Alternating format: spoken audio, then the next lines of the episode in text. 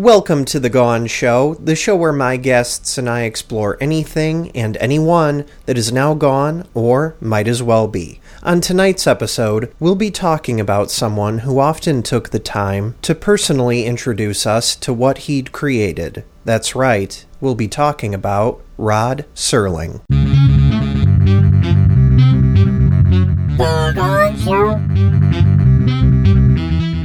And now, joining the world and beyond from The Gone Show studio in the American Midwest, the host of The Gone Show, Bannon Backus. Good evening. Welcome to The Gone Show. Joining me in the studio tonight are Jay Stewart, John Mad Jack Mitten, and Orson Escanaba. Jay is a brain in a jar. It's my pleasure to be here. John passed away in the United Kingdom in 1834 and now manifests himself as an oversized mouth and mustache. Good morning. It's nighttime. Good evening. And Mr. Escanaba is a Yeti. Hello. It's good to see everyone. Now, it's the month of October, so tonight I thought it would be fun to talk about someone who's an icon in the areas of fantasy, horror, science fiction, suspense. We're going to be talking about none other than Rod Serling. Uh, well, Rod Serling is a perfect subject for October. And why is that?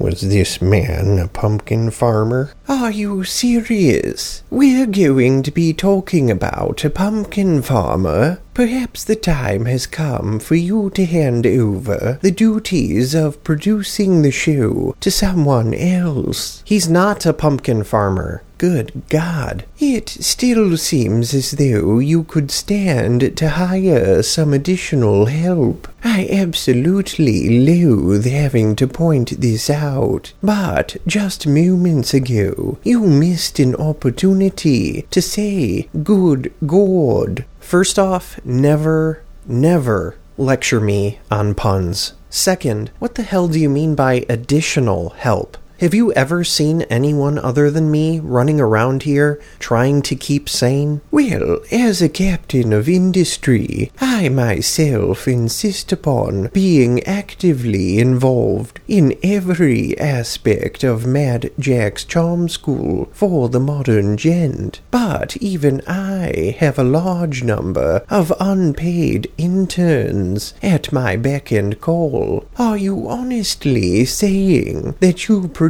this show all by yourself? Uh, yeah. Hmm. Now that I think about it, that does make perfect sense. And they say that you learn more from a failure than you do from a success, so at least you're providing your interns with a great learning environment, John. And what is an intern? I demand to know. Do the Yeti play with rag dolls when they're young? No. Well, an intern is like a rag doll, but a rag doll that moves on its own and does what you tell it, and all for some kind words that they can take with them and show to others, but only after you've gotten everything out of them that you can. That's the most important part. That is not what an intern. What? Why are we even talking about this? We're talking about this because the strain of running this show into the ground all by yourself is beginning to show in you. Can't you see that all I want to do is help? You help? You're a drum of liquid fertilizer at a match testing facility. Oh, you poor man. The strain is even beginning to affect the quality of your slander. Oh dear. Okay, I know it's early, but we're going to take a break. We're taking a break for my mental health and John's safety. We'll be right back. Your face is a rather tempestuous shade of red. And your face looks like the rug around a toilet. How about that? On tonight's episode of Soup to Nuts, the head of the PR department at Liquid Gold Soup Company has some bad news. John, there was a mistake on the floor. Some 12 year old kid is posting pictures online of profanity that he's using the noodles from our alphabet soup to spell out.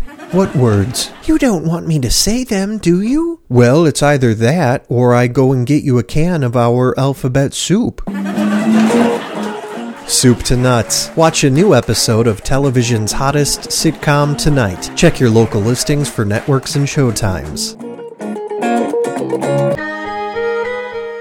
Hello, my name is Professor Stephen Rank, and I'm excited to be announcing my upcoming lecture tour entitled Past Gas. As a professor of history for more than 35 years, my area of interest is flatulence, and I'm excited for this opportunity to take my lectures outside of the classroom and share them with the public. Flatulence, or the accumulation of gas within the alimentary canal, is a part of everyday life, but many people are unaware of history's greatest instances of flatulence. For example, did you know that Brutus Albinus almost decided to not assassinate Julius Caesar because of the fact that around that time the leader of Rome had been experiencing bad gas? Did you know that Marie Curie would occasionally entertain her fellow scientists at parties by using chemicals to make her farts phosphorescent? Or did you know that one of President Abraham Lincoln's favorite jokes to play on his wife, Mary Todd, was to fart into his stovepipe hat and force it over her head?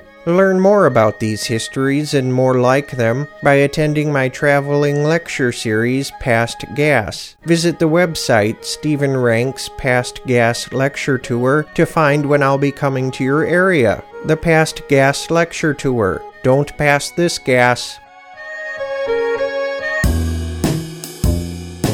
Welcome back to The Show. Welcome back. This is The Gone Show, and tonight I'm here with Jay Stewart, John Mitten, and Orson Escanaba. And Mr. Escanaba, I want to apologize. Before the break, I took my frustration out on you, and I'm sorry. Instead, my frustration should have been taken out on this thing right here that hangs in the air like a sneeze frozen in time. So, once again, my apologies. Like a sneeze frozen in time. I see. So, now we've decided to be disgusting and hurtful. I accept your apology. But of course, I do not forgive you. Uh, rest assured, for the Yeti, that's the equivalent of something being forgiven and forgotten. I'm glad to hear that. I wouldn't want this hanging over our heads like a deceased limey. Please don't everyone rush to my defense all at once. All right, moving on to tonight's topic. Rod Serling was born in New York in 1924 to Jewish parents, and from what I've read, was drawn to theater at an early age, so much so that his brother built him a small stage in his parents' basement for him to perform on. Also, from what I've read, when he was young, Serling absolutely loved to talk and could go on for hours without stopping and without the need for anyone else to contribute a single word. Uh, the young have so much to say. At three months, our young are able to break glass with their screeching.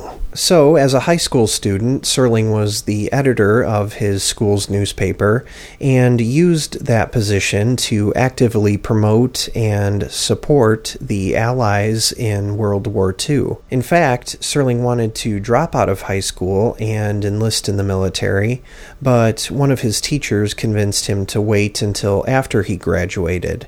And sure enough, Serling did, but he was so committed to doing his part that he enlisted in the U.S. Army the day after he graduated from high school. An insatiable desire for the glories of warfare. Are you certain this Rod Serling was not a Yeti? Yes, and I don't think that it was any kind of glory in warfare that Serling was looking for. I think he just wanted to support a cause that he believed in. So, in 1943, Serling began his military training, and a year later, he was assigned to the Pacific Theater. And apparently, this disappointed him because he wanted to be working more directly against Hitler than the Japanese. There is nothing more frustrating than your enemy being out of reach. Actually, you mentioning frustration reminded me of something interesting that I came across.